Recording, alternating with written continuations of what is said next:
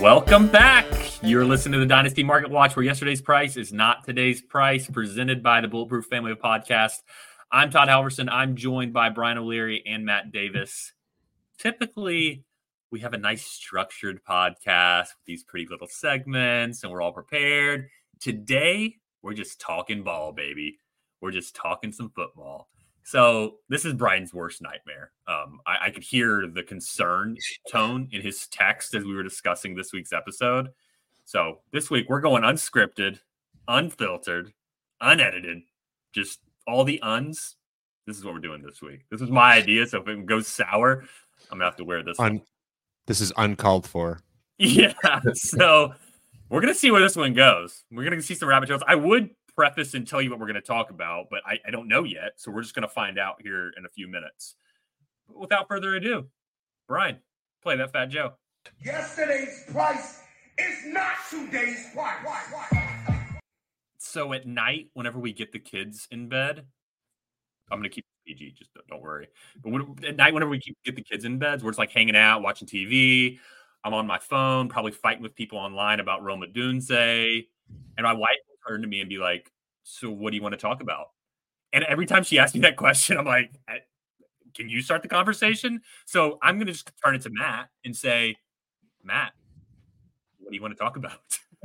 yeah, I think uh, it's a good time for this subject matter, just an open discussion, because I feel like that's how everybody is, like on Twitter and group chats. It's like until the combine, until free agency, there's you know, there's just no news. So I mean, I have like a theory that February is pretty much like the worst uh, month of for football discourse on on Twitter on the app because I mean everybody's just coming up with terrible takes. I think just to pass time, etc. But uh, speaking of uh, take that was not not I wouldn't say terrible, but a lot of uh, a polarizing topic this week was Drake Maye and he's getting picked apart and. Okay I know our friend Mike, uh, Dynasty Zoltan, he's done, you know, a lot of the actual homework. Other people are just kind of saying hot hot takes. But Brian, uh, you've noticed the Drake Maye conversation, I'm sure. Yeah, I, I mean, it's something we talked about for me a lot last week, and I think it's a little bit of pros- prospect fatigue. Uh, he isn't a perfect player I think he's maybe being slightly diminished because people are excited about Jayden Daniels. To me, that Jayden Daniels and Drake Maye are mutually exclusive. Like they don't just because Jayden Daniels is good or bad or people are excited about him shouldn't move Drake Maye down. And I don't think Mike's saying that necessarily. Yeah. But uh like Mike specifically, he's the biggest doubter I've seen. He brought up a lot of missed throws or bad footwork or this or that, and he would show clips. And it's to me, it's it's it's sure I can also sh- pull up a, a lot, a lot, a lot of clips of awesome plays, uh, game changing plays, uh, QB one type plays that I could change that narrative pretty quickly if I if if I wanted to post a clip of threads as well. So like a thread of clips as well. So like to me, it's it's kind of I'll I'll let people start knocking him down for sure but he hasn't changed from a couple months ago. So unless you are recently diving into tape like Mike, don't just go one way or the other. You it shouldn't have changed unless you've really dove in a little bit more. Yeah, one thing with the pocket passers, I feel like they don't have the rushing to fall back on from a hot take standpoint. For like Jayden Daniels, okay, Jayden Daniels makes some bad throws on film and people you know knock him for it. Oh, but he rushes a lot. Okay, so he gets a pass.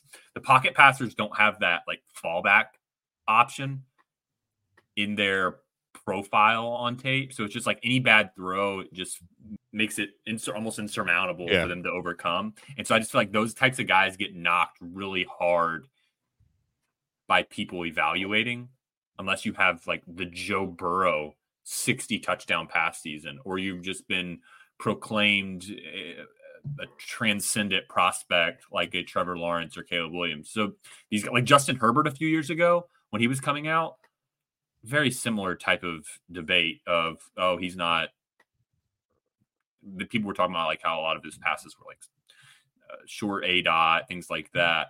And people just knock these guys that are pocket passers. And I think we've been talking about it the last few weeks like the 105, 106, those picks are sweet because we're talking about neighbors and Bowers. It's about to turn into Drake Maye. I think by the end of this, Drake Maye's going like 105, 106. See, I don't think that, that I don't agree with, but I mean, I could definitely be wrong. Um, but like, it's important People to are so excited about neighbors and Marvin Harrison Jr. Like, I just feel like they're going to push him up. it's important to remember that NFL. I, I don't see that without Drake Maye falling in real life.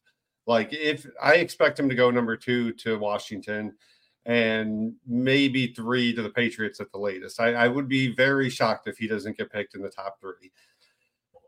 And I- yeah, I he think goes it's to the Patriots. That's a problem.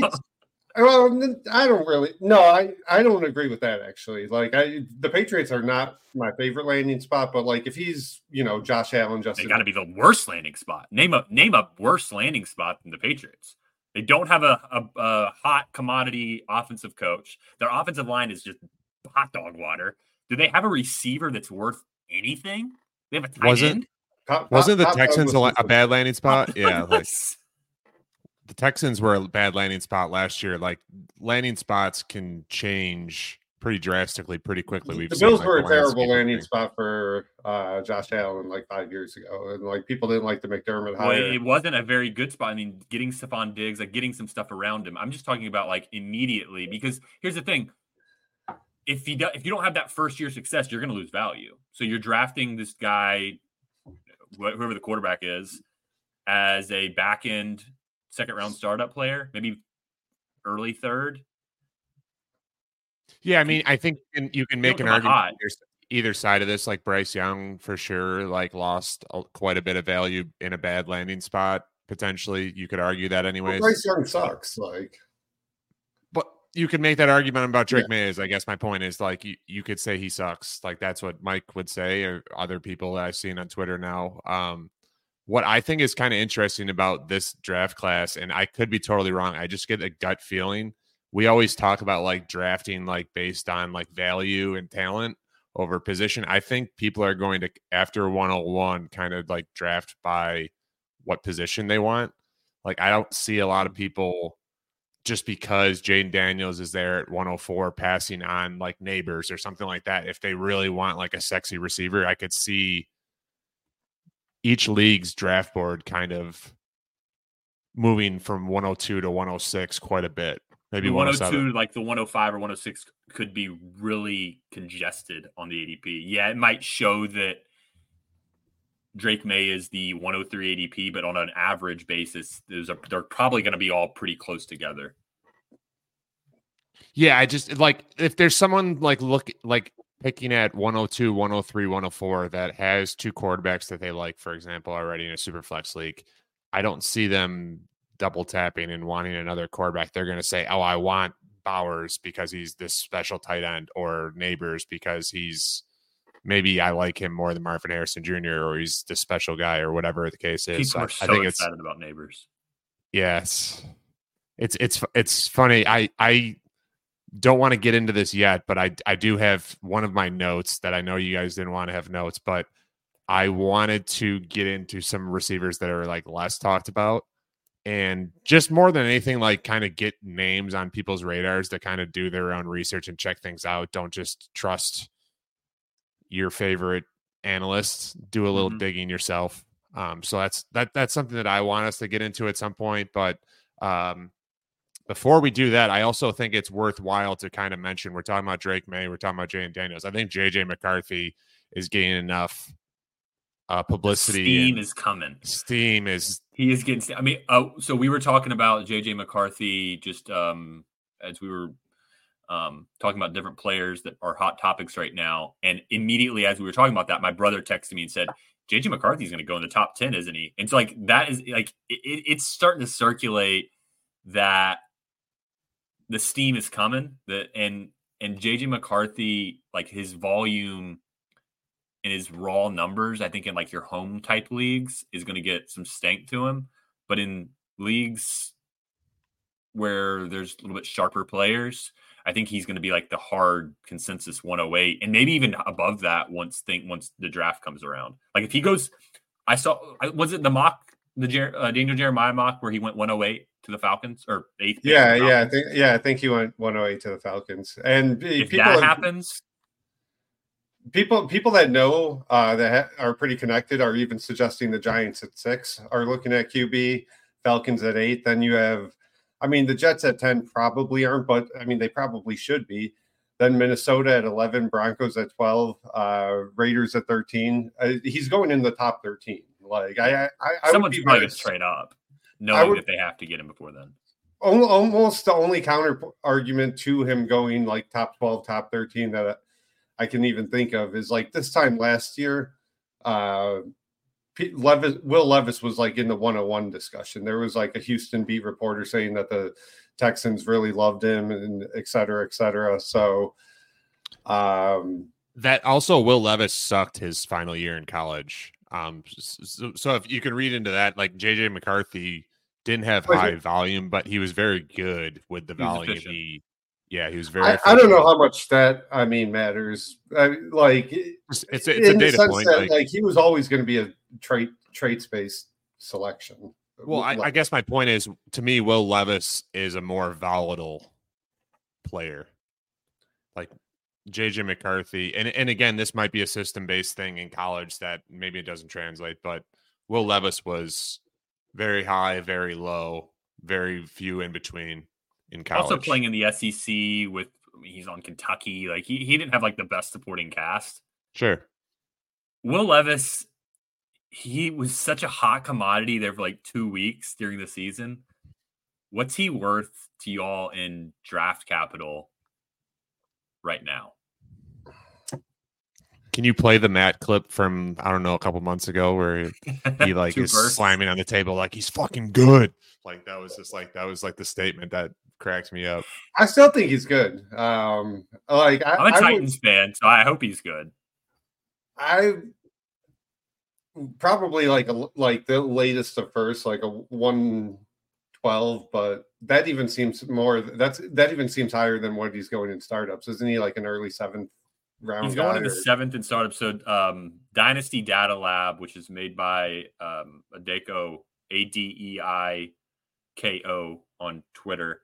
Um, he's actually in the Bulletproof Discord one of the analysts, but he has an ADP site, dynastydatalab.com. So go check that out where you have sleeper ADP from real leagues. And in that, Will Levis is going in the seventh round. So he's um yeah, and that's probably right after where the end of the seventh. Um, I got him in the seventh of a startup. Yeah, a couple weeks ago. So I think I mean, I think he's right for him.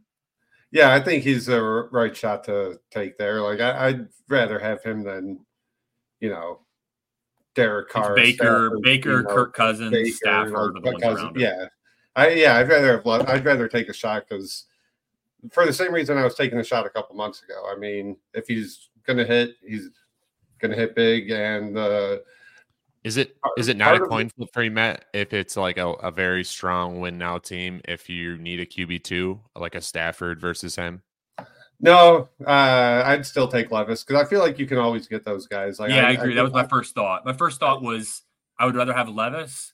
And worst case scenario, if I've got to trade something late in the year, like for the trade deadline or as we get into the playoffs, I can, I can make that. Yeah, like some someone who's not contending is going to have a QB that you can get uh, get your hands on. But I mean, like the owner even specifically said in writing when they released uh, Mike Vrabel that uh, they have a very young, talented QB that they want to build around.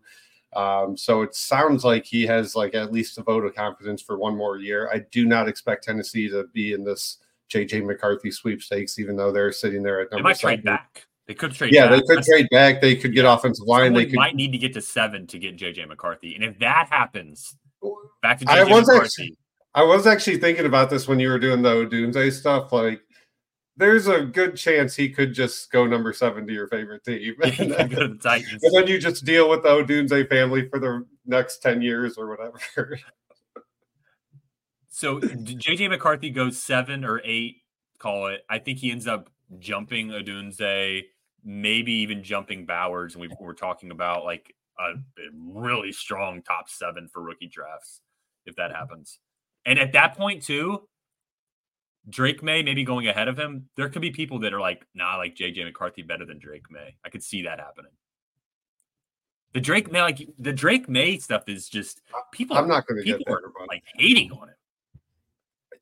yeah, I well, again, I think it's important to remember that you know that's a few fantasy analysts. I would say, like everything I follow from like NFL draft guys that don't deal in fantasy, Right. they all say that the NFL loves the guy. I don't see Drake Maye dropping in these guys' mock drafts. He's always Okay, top that's good. three.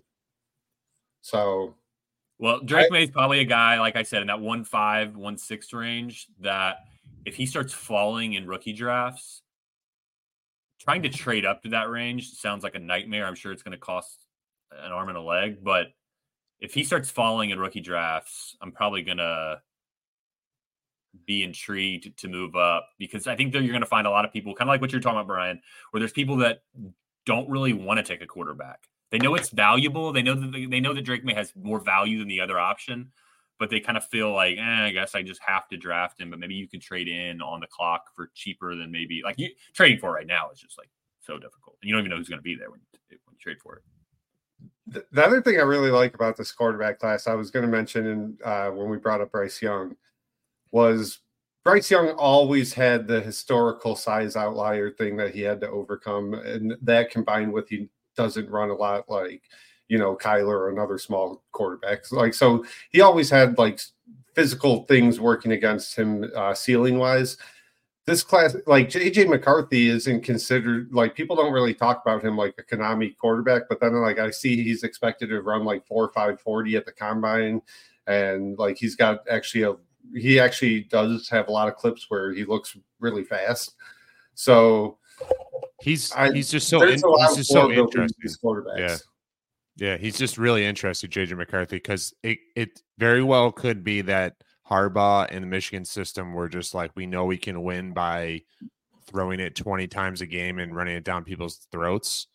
Or was it that when they faced some of their stiffer competition, his complete or his pass attempts went even lower down, like Penn State, where he was like seven for eight or something like that for an entire game, but they won. Like, is that a is it a is it is it a shining star for the coaching staff for finding some type of mismatch, or is it a is it some type of smear on his his overall profile? Like, why didn't they trust him enough to throw more than eight times a game? I did see that he had a lot of uh, pretty much on par with the other guys. Um, other guys being like Caleb Williams, Drake Maye, Jayden Daniels, of first down percentage attempts. Um, let me rephrase that. For percentage of passes on first down. Am I saying that right? I may need Yeah, to. I think that makes sense. Like he threw it as much as the other guys threw it on first down. Right. And so that's that's a plus. That's that's that's good. So the total team volume wasn't as high. They I don't think I don't think they were probably running as many plays. So it just I mean, some total volume. Michigan, some of the Michigan stuff stats are crazy. Like uh, they they were leading at halftime of every single game they played. The average deficit at halftime was like thirteen point six points. Um, Their I mean, they junk. just they Yeah. just ran over the and, and Yeah. even in the college playoffs, they didn't really face competition. I mean, they faced like the best teams, but they won those games pretty easily. Yeah, that was another one. Was first half attempts. First half attempts, he was basically the same as the other guys. He did play what uh, one or two more games than the other guys, but total attempts, he was about the same as those guys. So I I think that the narrative that they didn't want to use him is probably a little bit inaccurate. It's it's more just that the total volume of the team is is lower, I- and I- they just were such good at running the ball. I think he's just he's super interesting. Again, if he gets draft capital, he with a good landing spot, especially I could see him a, a year for a year from now being like the QB one of the class, and like everyone's saying like, oh yeah, he was my QB one, like that everyone always that- does. And yeah, people are retroing. I had him on Yeah. my list. Vikings, the Vikings are such a great, great landing spot to me because not only do you have a pretty good offensive coach, but it's the it's the coach in the league that wants to throw it more than anybody. Like he wants to chuck it forty times a game. getting JJ McCarthy or any of these guys really into that offense would just be an absolute game changer. Like the guy should probably go 102 just on sheer volume. And, and I mean, you're playing with Justin Jefferson. It's also not just a volume offense. It's you, you have a good coach. I don't know if he's like top five, but Kevin O'Connell is at least top 10 in terms of offensive minds. And then the volume, just another level. Yeah. It's like we were talking about with like Anthony Richardson. Anthony Richardson, he's with um what what's Steichen. the coach name for the Colts? Shane Steichen. Steichen. Yeah, Shane Steichen. I mean, I like Anthony Richardson. I think that he's like we saw a couple stud games from him, a couple halves were stud games, but he gets to be with Steichen, who's probably who definitely is a top five offensive coach. And that just really feels like the floor is raised for him being with that coaching staff and play calling. So that's one thing that we haven't really talked about that much on this episode, uh, on this podcast series, um, is like a lot of the coaching changes this off season. Um, Brian, like, do you do you put much stock into that, or like how how much do you like raise or lower someone's situation based on their coaching change? Uh, I pay zero attention in the off season. I'll have to. I don't really pay attention to that stuff in general until I start seeing yeah. like some type of trend, like, hey, this is how they're using him or not using him, sort of stuff. Yeah, but, makes uh, sense. Todd, Todd, maybe you're you dive a little bit deeper into that than me. Well, just from the the volume is one piece, and if I can have a guy going to just an absolute boss of a, of a play caller. Like if he's going to like Achane going to McDaniels last year. That one probably should have been a little bit more of a green flag of hey, um, yeah, perfect fit. Not, yeah, perf, per, perfect. Like he took him. If he's good, and people thought he was good, he's gonna. This could be a smash spot because of how how well they might utilize him people had concerns with Achane size and health. So I think those mm-hmm. were like two which like, which came to fruition. It's like everybody that had to take on Achane could have could victory lap it in some way after his rookie year. Um, yeah, so like Steichen being like like any receiver, even with it being Anthony Richardson at quarterback, like let's say Pittman walks, which it sounds like they may not tag him. If he's mm. gone, they may bring in a new receiver I think people would have a lot of reservations about that receiver. We've talked about Josh Downs a lot. I'm not really a fan of the player, but he him in that mm. offense, I feel like if he's going to be their wide receiver too, Steichen's going to figure out a way to at least make him relevant. So I just think that with the top four or five coaches, combined with the fact that I need them to have some volume, so like a McDaniel's or Shanahan offense, there's a little bit of concern of like passing volume, but there's the efficiency side. You've got the, the O'Connell method of the volume. Uh, McVay, there's a little bit more volume. So I, I, I just like, I do think Harbaugh was, is someone for like maybe like uh not a red flag, but maybe a yellow flag of like mm-hmm. it's a red flag. Is he going to come in? I would be someone that hurt chairs if. I had. The, the, thing to me though is I feel like the the efficiency of that offense has been so absurdly bad that I think it should be better and maybe even great. And then the volume will come down drastically. To me, it's probably ultimately just a small drop negative or a, a neutral move because their their their efficiency was trash. Like they've been just a trash efficiency team. Like they can't run the ball. Yeah, yeah. I mean, I don't. There might be something to that. I just think that uh, the volume is going to drop enough where like that is something that where I don't think enough efficiency will uh, increase to make it a neutral. I think it's a negative. Uh, not only Harbaugh, you know, not famously not liking to pass the ball, but then he brought in Greg Roman.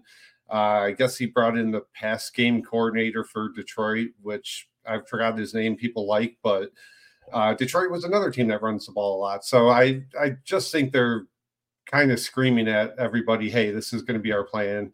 Uh, for those same reasons, if you know we see Corum or another running back go there day two, they're going to get a lot of justified uh, steam up rookie drafts, I think, because they are going to run a lot. And but They, to they me that was 30 like to me that was like the untold or not under untold but like the under talked about storyline from the coaching cycle this offseason is i think there was like seven head job openings. Five of them were filled by defensive guys.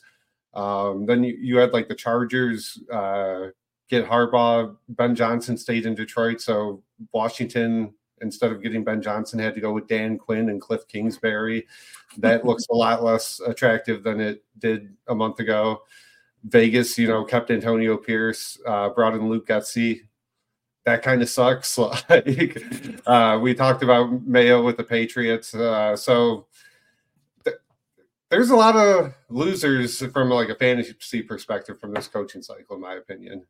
So just I'm looking at passing attempts per game. So the Chargers last year were 37 attempts per game. If we look at like your Green Bay Packers, they were at 33 and a half per game, 20th in the NFL. I think that's probably like in that 32 to 34 range, which is just below average. I think is probably where where we see the Chargers settle in at. And like four attempts per game, if they're more efficient, I think it can neutralize. But I understand, I mean, could it be less? Could it be 30? That'd be a little bit odd given their team dynamic of Matt- not being able to run the ball, but we'll see. So Matt, you mentioned Herbert's a sell. Is Neighbors a sell if he goes five to the Chargers, or is like at his value? Like, are you dropping him in your ranks? No, I wouldn't drop him uh, because I think for for his chance of success, uh, the quarterback makes up for that. Like I, I do think it would potentially hurt his volume, but uh, if they go neighbors instead of alt or offensive tackle at five, that also could suggest that you know maybe I'm wrong and maybe Harbaugh is looking to play a little more modern of an offense than we anticipate. But So are you are you thinking that they're going to throw like in the bottom five of the league type numbers, like like Tennessee, Uh, Baltimore, San Francisco, Chicago type levels? I wouldn't say bottom five, but probably bottom ten. Yeah, I don't think it's. uh Yeah, I- think they're going. To. I mean, bottom 10 is like the like 32, 32, 33. like 32, 33 attempts a game. I could see. Um, I mean, Harbaugh wasn't even flinging the ball when he had Andrew Luck. He he even at Stanford he was running the ball. Like so, uh, I mean that's different college versus NFL, but that's the only time that's the only time he coached what we know was an elite passing quarterback, and he still preferred to run the ball. Um, yeah, I'm, I'm less concerned about the volume, um, but I do think it. I think it's probably like a neutral move. But Tennessee, I'm looking at the I'm looking at the pass attempts per game. Tennessee, 29 attempts per game, 32nd in the NFL. If they can get up to like middle of the pack, that could be a game changer for Will Levis and the rest. Well, of the they're they're one of the few teams that won, like from a fantasy perspective, in my opinion, because uh, Yeah. they they brought in Bryce Callahan, and like the Bengals were not scared to throw it with Jake Browning. I mean, uh, so I I think they the owner was very clear about her mandate for the offseason. That was to modernize the offense and you know make it a passing type of offense. I that's I mean, what I expect. I think one really good buy right now, and it just kind of sounds gross to say, but I think he's like around wide receiver 60, and that's DeAndre Hopkins. I post on Twitter, I think they're more towards the end of the year in the NFL season. I was posting them weekly of like um, WOPR and PFF receiving grade on one um, axis, and then uh, age on the other axis. And within like PFF and WOPR, WOPR being weighted opportunity rating, it's basically target share and air yard share. Hopkins shows up around like that Diggs, Adams, Kupp cluster. And if they can increase the volume, Will Levis gets a little better. Maybe the O line is fixed. Maybe Joe Alt goes seven to the Titans. That offense could improve, and Hopkins could be like the cheapest version of a of a Diggs, of a Mike Evans, like those types of guys. Like because those guys are like top 30 receivers, and Hopkins is like wide receiver 60. A little older. He feels he feels a lot older, but he's really not that much older than than those guys. Speaking of Evans, um, just recently talking about free agency and stuff. If he is in fact leaving, are there destinations where he lands that he's kind of been like a slept on or like underrated strictly a win now type of guy? Is there somewhere that if he goes there, he is reinvigorated in value? All right, let's Just like think Kansas through City. the options. I mean, like, yeah, like if he goes to Kansas City, my, my, my concern is like, I'd, I'd want to sell him probably. yeah, I probably would too. I feel like he goes to Kansas City, he's probably like wide receiver twenty to twenty five, and at that point, I don't know that he can return the value. I'm just trying to think like through that the the the target shares of that offense. I just don't know that he's going to be much more than what he was with Tampa. I don't know. I'm kind of thinking through this one. I, I would probably have him as a sell, and I I don't think that he's probably much different than like Diggs with the But Bills. in- In terms of perception, then, like Chiefs is an easy one. Are there any other landing spots where it's like you could see where a sell window might open up?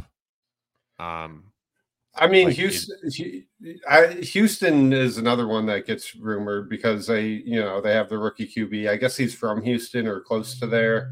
I, I know he played at Texas A&M, but um, I guess I mean because we saw what Stroud did for guys like Noah Brown, but like then you're, you know, battling with Nico and Tank Dell, and I, I just don't know that that move makes a ton of sense for Houston. I don't think they need to necessarily improve their uh, receivers. I, I don't expect him to leave though. Like, I think uh, the reason I really have no interest in talking about like uh, Higgins, Pittman, and Mike Evans is because I just don't expect them to leave. Um, I, I like I, I know that move was triggered where like now the Tampa Bay would actually have to re-sign him. He's a free agent, etc. But I would expect him back there still. Um, but I, I think he's fine anywhere. I mean, people people wanted to kind of uh, say he was done with Baker as QB last year. Like a lot of people, there was a lot of comments about how his thousand yard streak would end. He had one of the best seasons of his career. So, I mean, Carolina is another one that people talk about as a potential landing spot that will have cap money. They need to give Bryce some weapons. They just hired Dave Canales from Tampa Bay. Hmm, Um, that's an interesting one. Yeah. pe- people like that that Canales guy a lot because of uh, he worked with Geno a couple years ago during his resurgent season, and then got Baker uh, a lot of money this past off season or this past season in Tampa. So, if there is some hope for Bryce Young, they did get the most desired QB coach type guy as their head coach. Uh, so, Would you rather have Mike Evans or DeAndre Hopkins and the 206? Hopkins in the 206, I think. Yeah, same for me. All right, make it the 210, Brian. yeah, I, I would still take um, Hopkins. Yeah, I, I think plus. I think That- Evans. That one's closer to me. I'm just not. I I don't know. Yeah, I. I mean, I, we'd all ra- rather have Mike Evans straight up. So I mean, if, if we're getting to Yeah. like early third territory, like sure, I guess. yeah, Yeah, I just I just think you're looking at both short term, uh, potentially high value guys that like there's no reason to want to pay a plus for the other. right. I mean, like this time last year, Mike Evans was worth like a mid to early second. Yeah, the plus would have been on the Mike Evans side probably for Hopkins. Like so, it, like to Brian's point, they could easily just flip flop again. Um, but a lot of the older receivers did kind of show some cracks in their armor this year, whether it was like Diggs falling off, Kupp getting injured, and then uh, kind of taking second seat to Puka, and then De- I mean Davante looks as good as he ever has, but he's in a terrible offensive environment now. I think. Yeah, Um, so some of the older guys are starting to show their age a little bit fantasy production wise. Yeah, so I'm going to give you kind of my like take on the old guys. I may have brought this up on previous podcasts, but I'll ask for your feedback. So my take on the old guys, and you can almost include Mike Evans into the grouping now. So you've got Yeah, old. Well, the group the group of like old good guys. So like you've got oh yeah, Tyreek, um, you've got Diggs, Yeah. Kupp, Adams, Keenan Allen. and uh, let's call it Mike Evans as well. So my take on the old guys is that Tyreek's a sell. He's ADP right now, wide receiver eight, like on a trade basis, he's probably like in the 10 to 12 range on trading. I feel like he's a sell at that. And we've talked about it on previous podcasts of like, you know, the difference between the points probably isn't as meaningful as we like to think. So I think he's a sell. Kupp and Diggs both feel just like mucky right now. Nobody wants them. And so I think trading them away right now is a mistake. I don't know that you're going to get much more than maybe an early second. ADP wise, they're like around that 110, but I think ADP sometimes differs from the trade market. So I kind of have Diggs and Kupp as just a hold. And my hope would be that if I had them, could I trade them in season and buy back some years? Um, or maybe they're just killing and I just ride them into the sunset. Adams is the one for me, and I would include Evans in that with Diggs and Diggs and Kupp. Adams is the one to me that I feel like he is in that like Hall of Fame, Larry Fitzgerald, like just one one of the best receivers of all time. And I just want to I, want to ride him into the sunset. Like I feel like he could have another three, four awesome years. Obviously, his situation's terrible right now, which kind of is a plus for when you're trying to trade for him. And I just want to I want to have him on my contender teams. My teams are about to be contenders, and I'm just going to ride him until until it's over. Right now, he's what is he? He's he's about to be third. This will be his age 31 season. I wouldn't be surprised if he has like whatever he did this this past year. I wouldn't be surprised if he does that again at age 31, 32, 33. I just feel like he's the type of guy that could just last forever because he's just that he just, incredibly good. Adams feels like a lot like Kelce to me that it's like if people aren't going to give you what they could potentially be in trade value, then you're better off hanging on to him and just riding until the wheels fall off. Yeah. Just treat him like he's one of the goats at receiver. And yeah, ride him till the wheels fall fall off. And if I've got a team that's about to be a contender, if I've got a team that is a contender, like I want him on that team. And yeah, we'll just we'll just ride until the end. Diggs Kupp, I feel a little bit different about because I feel like any year it could just be over. And obviously, this is more just opinion based. Like I just have the opinion that Adams is different. Like he's one of the best receivers ever. I don't get the same feelings about Diggs and Kupp. They're obviously awesome. I'm not like not, no shade to, towards them.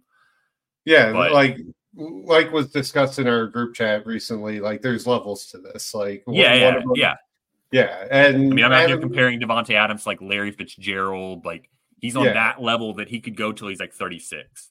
I don't I don't feel like that about Diggs Kupp. And there's been reports that Kupp could retire at some point. There's been reports that like Diggs isn't happy with the Bills. Like I just don't I just don't have a lot of good feelings about them. Someone from on an opinion level, Adams is the guy that I want. Um, Evans, Kupp, Diggs. If I can make a move early in the season, pivoting have you towards looked, a have you looked, guy. Have you looked at buy trying to buy Adams yet, or just strictly saying hold if you have him? I I haven't really tried to buy. I've actually been kind of trying not to make a lot of trade offers right now. Yeah. Um, I, I get the feeling that people don't really they kind of want to take a break, and I don't want to show my hand of who I want in my leagues. This is maybe just maybe I'm just giving excuses for being lazy. I don't know. No, I think I, a lot of people, have, even the most hardcore people, have taken like a good solid. Yeah, and so I, I make an offer for Adams this time of year, and they rejected. Okay, like uh, your first shot, you may not hit it. So and we don't make a deal. Well, now again, like closer to rookie season, I make another offer for Adams. They, yeah, they like know you've been wanting him. Yeah, yeah, it's obvious that I want him, and so I think I'd rather wait until maybe like around rookie season to make those offers. Now, if I like, I'm in a chat and like somebody's like, uh, there's an opportunity to make a deal. Like, okay, I'm, I'm gonna. I'm, I'm not saying I'm not making offers right now. Yeah. But for guys like an Adams, where you have limited opportunities maybe to get them, um, I don't want to show my hand too early. No, that makes sense. Uh, Brian, you said that you had a group of receivers you wanted to discuss. Was we talked about the old guys, the rookies? Was it any of those so groups? I have I have a list of rookie incoming rookie receivers that are like a little bit off the beaten path or a little more off the beaten path. Like I'm thinking like rounds two through four, potentially rookie draft uh, receivers. So I want to like list off a group of them. I have a feeling you'll at least have heard. I know you'll for sure have heard of one, but there's a group of six that I'm curious if you both have heard of all of them. Um, so Roman Willis, Roman Wilson is the obvious one that I think um, you both have heard of. Uh, you know, big time hype. I bet you everyone in your league has probably heard of him at this point if they've paid any attention. He was the highlight of the Senior Bowl. Yeah. I don't I don't love his size necessarily, but if he, you know, he if he's good, he's good. Uh, I think we've learned that.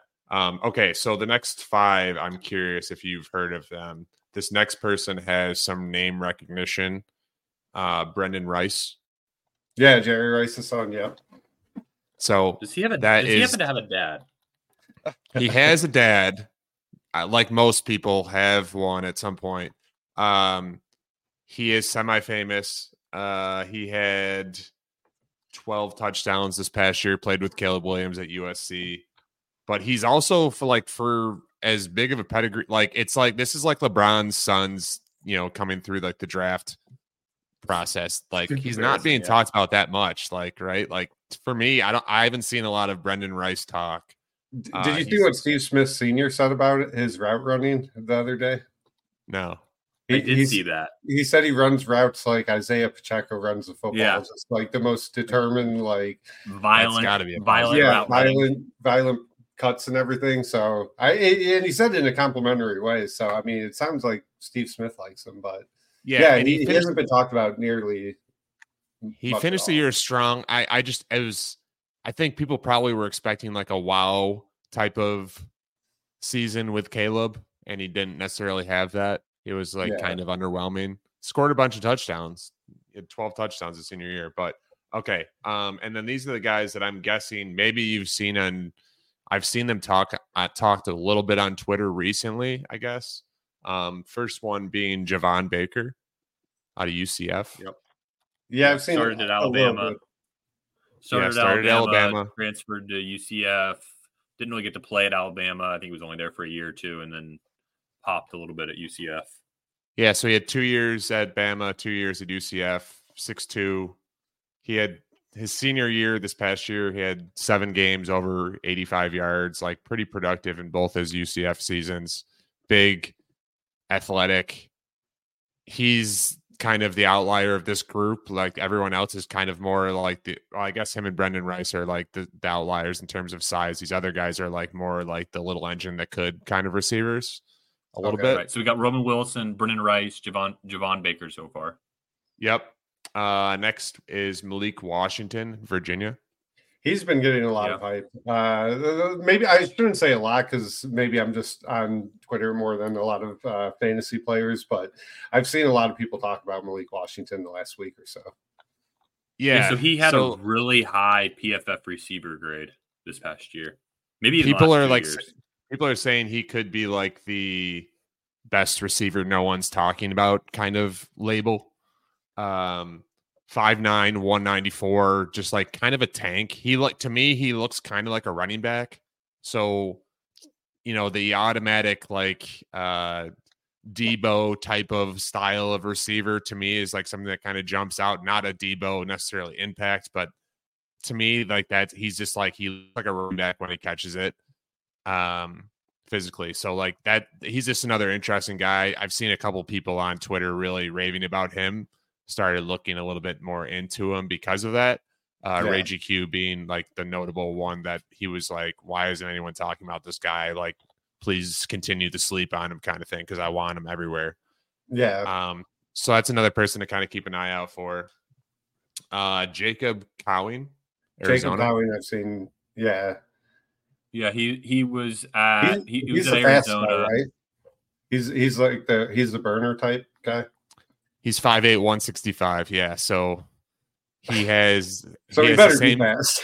yeah, he's he's this he's the same size as Tank Dell. Um, and it, it's funny. I was I had already had my notes up, and then I saw David Gutierrez tweet about him today and compared him to Tank Dell with and you know he met he matched up his yards per route run, his this his a dot, his this and that, and like I think a lot of people default to like, oh well, Rondale Moore, Rondale Moore, and um, you know, he had double A dot than Rondale Moore did at Purdue. Uh, so I mean, just the in the and again, he was a transfer. He went from UTEP to Arizona. Uh, I think he's just another guy that's like probably going to be slept on. There's all these notable receivers. This is a guy in the you know second, third round that you could add on uh, with like low risk, but he could pop for you. Like I, I certainly don't want people to chase the next Tank Dell because you know he could very well be an outlier and attached to Stroud and stuff. But that's another interesting name to think about. I wonder if I can guess your sixth name. Uh, I bet you can't. Is it Malachi Corley? Oh man, yeah, it is. It is. I, I, because I, this I was is the thinking, guy I that was like, everybody's comparing to Deebo. yeah, yeah, he, he's yeah, he's compared. I've seen a lot of uh, Deebo comparisons, and like his aDOT is what like three or some shit. Like it, it's like a tiny Yeah. aDOT. All he did was but, catch YAC, screens. but he's a YAC beast, and like some of the tape matches. so but- he's yeah, he's 5'11, 200 pounds, had 29 touchdowns in three years at Western Kentucky. Uh, St- Steve Smith again. He said he was the steal of the draft. Um, he looks like a like a Steve Smith type. Um, when you watch him, that's that's another interesting guy that just kind of keep an eye on. So obviously, I'm not as plugged in as as Matt is for him to know my topic. Um, but yeah, so Javon Baker, UCF, Malik Washington, Virginia, Jacob Cowing, Arizona, Roman Wilson, Michigan, Malachi Corley, Western Kentucky, Brendan Rice, USC. So those are the six guys that I'm kind of outside of the the big names that I'm keeping an eye on. So I'm going to give my overarching. Um, I'm just going to clump all of these guys together, and then I'll let Matt talk about them. But my overarching thought on these guys is that none of them are going to look pretty from a analytical standpoint. Like they're all going to, they all have their warts. Whether it's poor performance early in their career, not doing anything until their senior year, not really dominating on their own team, whatever it is, um, they all have like their own little warts. But what I'm going to really look to do in rookie drafts with like these groups of guys, and then you can probably add another couple of them, is who are the guys that went in rounds three, call it three, four, and maybe I'll count round five. And also, who's going the cheapest in rookie drafts? So who's going in round? I don't want to take them in round two. Who's going in round three? Who's going in round four?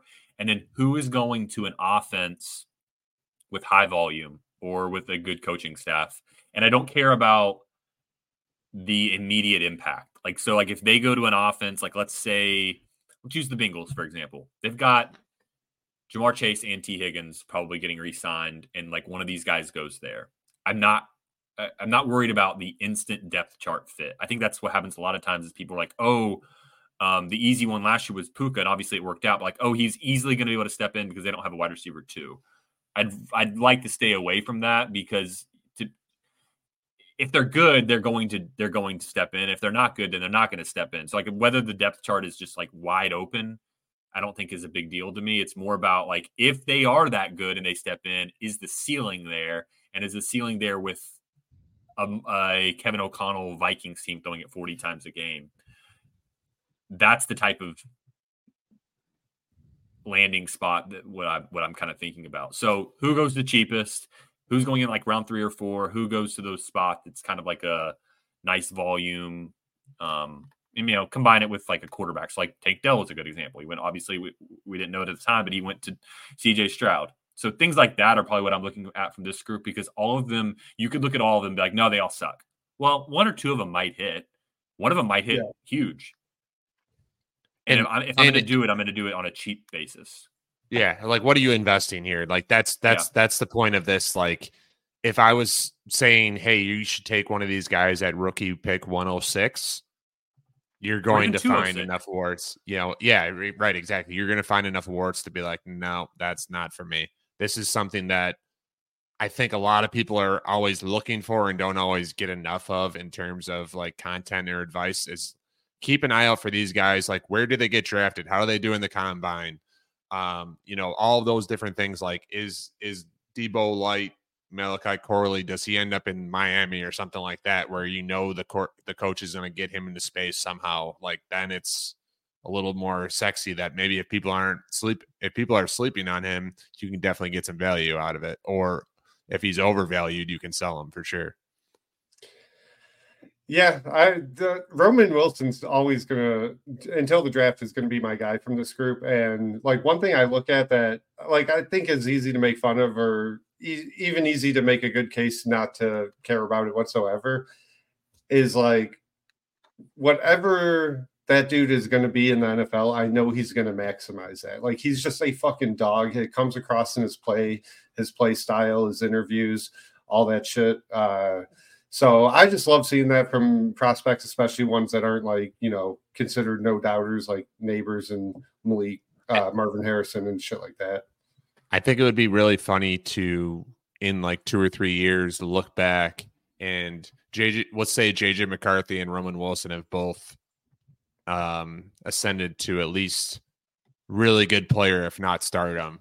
Yeah, And like you know the revisionist history of like man Michigan's offense must have been dope like it must have been fun like throwing it around like a superstar quarterback Yeah. this this this great wide receiver and then you're like oh they passed six times against Penn State and they ran it down everyone's throat interesting Blake Corum who the hell is that yeah. I mean, Nico Collins was, was hardly used in Michigan, right? Like, Yeah. I, if I remember correctly, like there was Yeah. a reason he fell to round three or whatever it was. But Yeah, he had a weird career too because he sat out his senior year for COVID. So he's like Yeah, that kind year of- wasn't that bad, but then he didn't have a senior year, so it was kind of a weird situation for him. But yeah, he went in round three.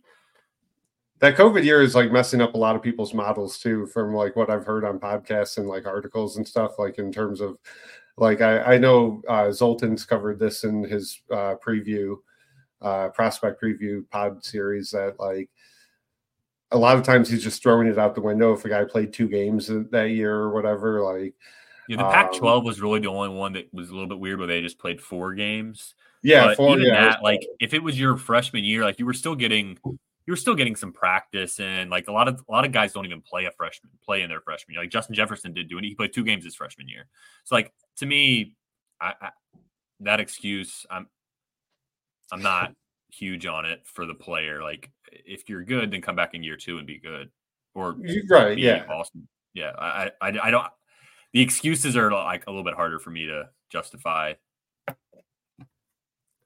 well Yeah. like Ja'Marr, Ja'Marr Chase sat out you know he played sophomore year then didn't play his junior year right didn't it wasn't that the case Didn't Yeah, play his yeah, junior year. yeah. Yeah, I, I guess what what He was so good though. I Like, is the I don't, I hardly heard anybody knock him for that. Like as a prospect. Yeah, I don't think anyone doubted his talent, but it was also it was just like we have one data point versus we would have had a second Yeah. year of. I mean, it, w- he would have been great, but like you could have always made the case of like maybe Burrow made those guys or whatever. I don't know. So the we're talking about like these rookies that uh, the next time they're going to have a chance to affect their draft stock is starting next week, the NFL Combine. Like, do you guys care about the Combine really at all, or like uh, any like I? The, a good 40 time will help a running back and receiver with draft capital, but that also can be answered by the data point of draft capital. So, is there like anything else that you guys really care about? Yeah, for me, I care more about the negative things that might happen than the positive. So, like, if the like you're talking about, like a running back all of a sudden runs like a four nine, and we were expecting a four five or something like that, like and and this is this is a bad example because it kind of worked out for him but like Kyren Williams is a guy that I liked in college early then he didn't have a great final year then his combine sucked and then I was like okay I'm fully out on him and now he is I don't know what he is but he had a yeah, everyone's year. still a little scared of him, but he had a great year that's that's undeniable yeah, we can say that. Todd, what were you going to So- say though? Well, I think it's just it's just a um, proxy for understanding where the draft capital will be. So right now we have almost no indication of draft capital besides like mock drafts that we see, and that's just really people guessing. The only people that aren't totally guessing, in my opinion, are probably like the guys that are connected to actual GMs and talking to them. So there's a few of those, and then I think a lot of people are just basing their mock drafts off those people. Once we have the combine, also they get they all get there and they all talk and they all chatter and then we kind of get the reverberation of that, then we start to understand what the draft capital look like. It's not totally defined, but we're going to be able to say, okay, we think Roman Wilson will be round two or three, or we think uh, Javon Baker is round two. He might be round one. You know, like we start hearing things like that, and that's what gives us that. That's what I'm excited about with the combine. So the combine will give us that. And that's why I don't really love talking about some of these guys until after that because, like you said, I mean, a few years ago you had guys like Seth Williams. Um, who was the guy from NC State? I can't remember his name, but he came out the same year as Jakobi Meyers. But um, he was like supposed to be a round two guy and got, falls to round six because of the combine. So that's what the combine is for me. Is like, okay, this gives me an idea of what draft capital is going to look like. Yeah, I think oh, since like 2014, there's like five or six guys that have gone in the first round that didn't have a sub four five forty. So that's another little bit of an indicator of understanding of what first rounder is possible. Um, so things like that for the, for the combine are kind of what I'm getting excited about. Yeah, I never really know like what to pay attention to and what not to. Like I saw someone tweet the other day about the tight end. Uh, pay attention to the RAS score, the relative athletic score for yeah. tight ends. Yeah, because like all the if you look at all the top receiving tight ends this year, all of them had high scores. And like that just makes sense intuitively, right? Like, of course, the most athletic tight ends probably are going to end up, you know, scoring the most fantasy points. But then, like, you had that guy last year. I think his name was Zack Kuntz with the Jets, if I'm remembering correctly, who had like a basically a perfect fucking RAS score and like he's like Bad six six or six seven, fast as shit, and like he he didn't do a fucking thing all year. But people people love throwing him at the end of their fourth round uh, drafts. I remember just because like, hey, why not? What if he does gets on the field? So It's a lottery ticket. yeah, like I think Jelani Woods is another one. So like it feels like there's an equal number of like these high athletic guy tight ends that don't do shit. So I don't know how much it really moves the needle. I guess if someone Yeah, it's like not a full indicator, but it's maybe a piece to the puzzle. So yeah, like if someone like Ja'Tavion off of it. Sanders or someone has a bad bad one, maybe Well, take note. the guy from and uh, his name slips me, but the guy from Texas A&M last year, he was a tight end. He was supposed to be like a third, fourth round tight end. was that a people couple years ago? That Weirmeyer guy or whatever. Um, Yeah, um, It, it's yeah, something Jay Wydermyer or something like that. Uh, I know who you're talking about. Um, and he just completely fell off the map after the combine, right? yeah. We like. I don't even think he was. I, I, I Yeah, think he went Wydermyer was in 22. Yeah. 22. Okay, yeah. Yeah. Okay, yeah, yeah. I think he went undrafted, and he's just nothing now. And people kind of were talking about him as a second round type of tight end option. So, yeah, I think I think um, that's what the combine used for. You mentioned Kyren Williams. Kyren Williams is ADP. Let's see. He's in the going in the fourth round. Is that right? Kyren Williams, yeah, fourth round, RB six. I saw a poll with him versus the 108, which is going in the sixth round, the end of oh no, middle of the sixth round. So they're two. Yeah, the 108 apart, oh was like and- 55 45 over. yeah, the 108 was leading versus Kyren Williams, which to me was a little bit mad. I think either Kyren Williams is undervalued or the 108 is overvalued, in my opinion, or like ADP is jacked up. There's some sort of inefficiency going on there. I'm starting to think Kyren Williams is starting to get undervalued a little bit. Yeah. Based on the Well- ADP at round four, I don't know that that's true. Maybe We've- he's we've maybe talked about undervalued this- on the trade yeah. market. We've talked about this a lot. Yeah, like t- trading for win now or viewed as win now pieces right now. You can't win a championship right now, and people aren't thinking that way. So I think it's probably a lot more voters on the front of long term and rookie fever. I would guess. Mhm. And that's what Um, you know, like the, like the, the offseason. like the classic Family Guy, like it could be a boat kind of thing. Yeah. Well, Um, and I mean, the community in general is as biased against running backs as they ever have been. And like, man, it takes a lot to get that day three stink off you. Like Aaron Jones, it took multiple years for people to start trusting him.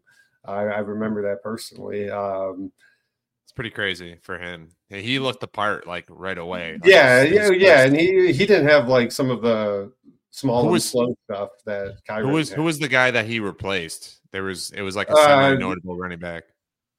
I. Well, I, I don't know if he, I don't know if they replaced uh, Eddie Lacy or if that was a little bit earlier, but uh, Jamaal Williams was drafted in the third round that same draft, um, and he Yeah. was from BYU, and he he was supposed to be like our lead running back, and Jones is like the Scat the back. compliment. But both of them worked out. Jamaal Williams was still a good third round pick. I mean, for what he was, but All uh, right, before before we wrap things up here, I'm gonna um, pop this on you guys as a question. I'll go first to try to give you a little bit of time while I filibuster. So whether it's trade or startup ADP, what's your biggest buy player right now? And so I'll go first, and mine's gonna be a little bit lazy. I'm gonna do two. So my first lazy one is DeAndre Hopkins. I think he's a great buy for old teams, like a 211 or 212 is what he goes for on fantasy calc. So that would be my buy. But as far as like a let's like let's get some of the meat and potatoes and get a, do a, a good fun buy. I'm gonna say I'm gonna I'm gonna say pivoting to Caleb Williams, pivoting off of Hurts, Lamar, maybe not Hurts. Let's say CJ Stroud, Lamar, Burrow, Herbert, Anthony Richardson, and going to Caleb Williams. I don't know what that looks like on the trade market exactly, and that's something that, that I wouldn't probably be looking to do like today.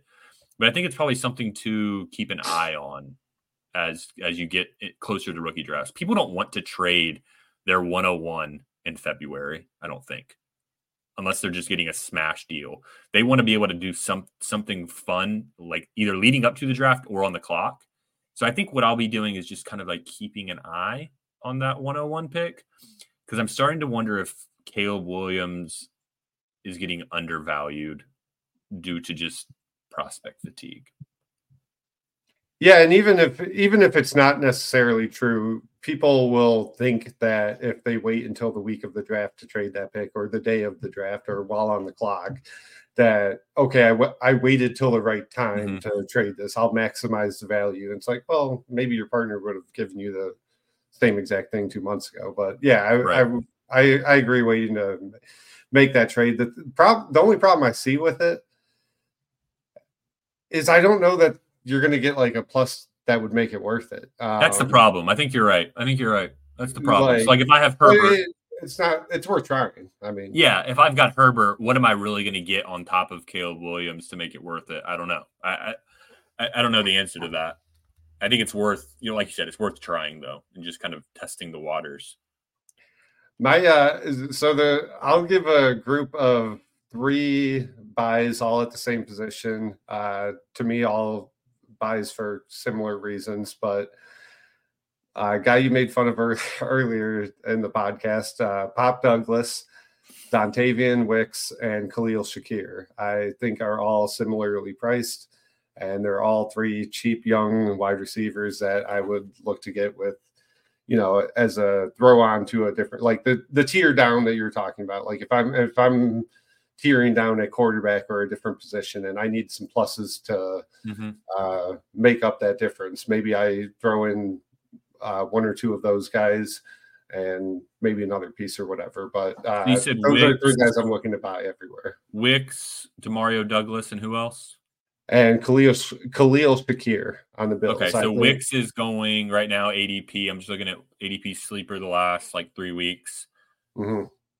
On Dynasty Data Lab. Um, Wicks is wide receiver 49. Demario Yeah. Douglas, also known as Pop Douglas, wide receiver 52, and Khalil Shakir, wide receiver 57. So yeah, I think I've seen D- Dontayvion Wicks go for a, a 206 and like a 208 in two separate trades over the last couple weeks.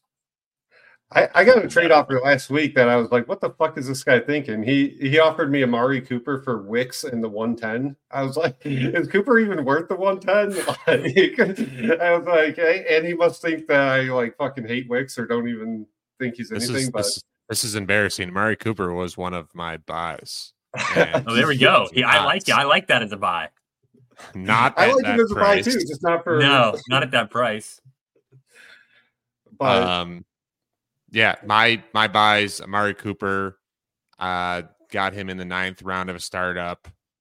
Uh, I think Joe Mixon is an interesting buy in like round 11, 12.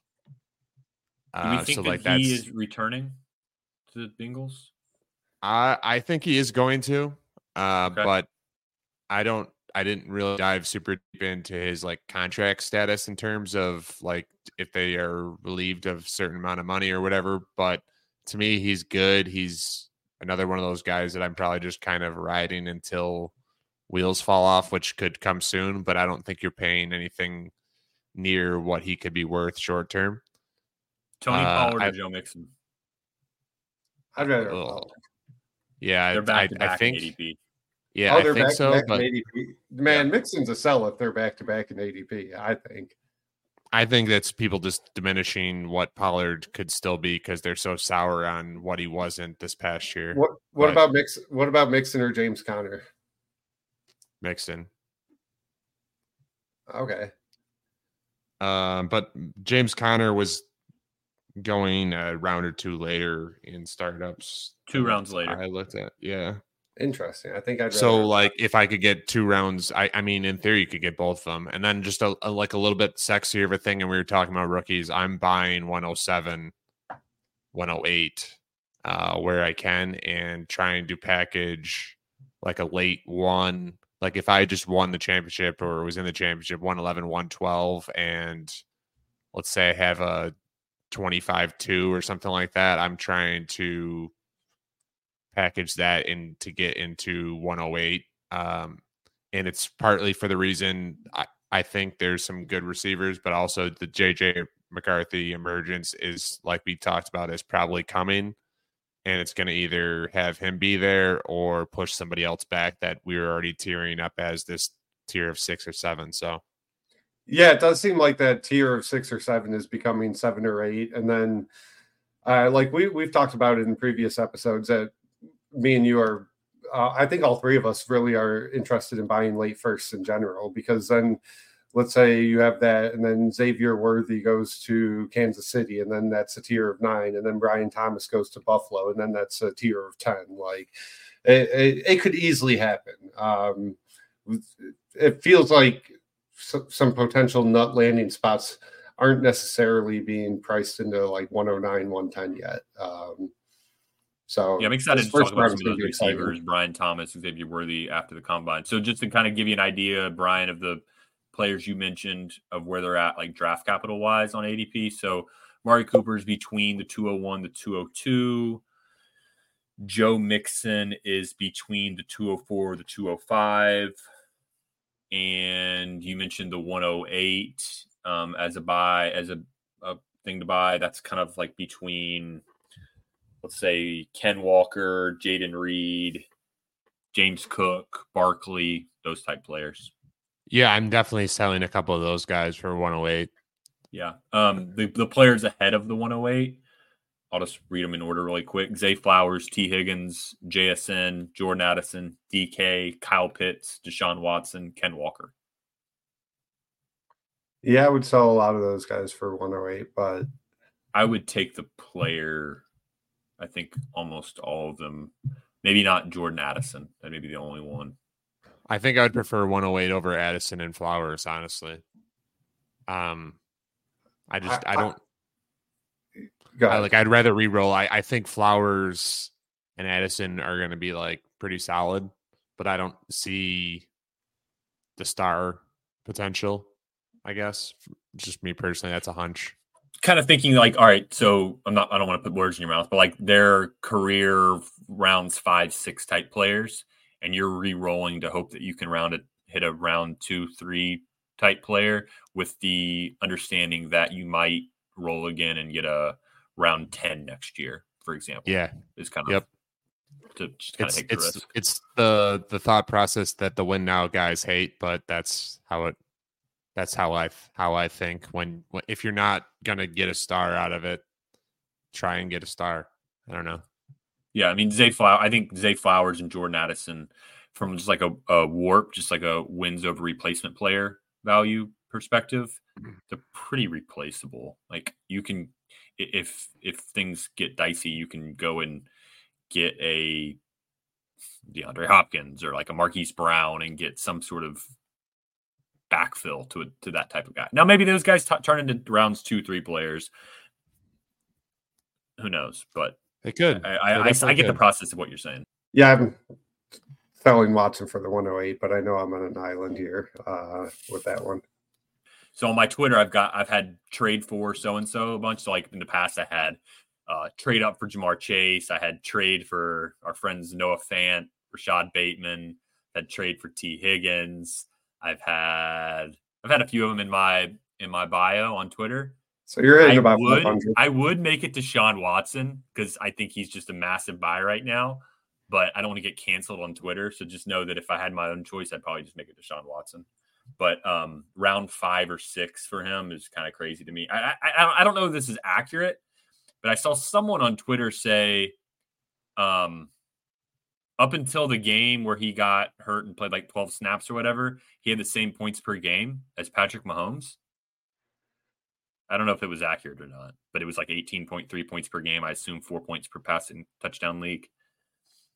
So if you wanna Yeah, I, I saw the one. same. Tw- I saw the same tweet. Um, I I'm don't assuming it's said it. accurate uh, under some kind of settings, but yeah, I mean, Mahomes had a pretty disappointing fantasy season, like uh, Well, he's by, also his, he's also by his standards. QB two in the world, and Deshaun Watson's in the what what is this the seventh round?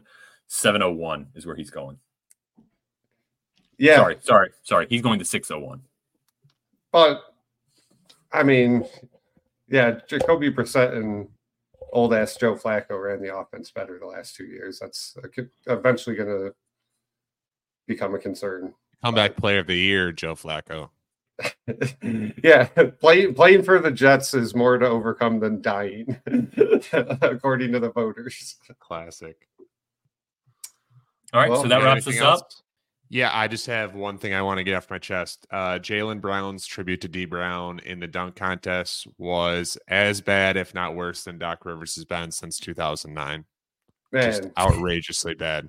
couldn't even and, jump if, over. and if you and if you di- if you didn't see it, he covered his eyes when he landed, not while he was dunking. Outrageous.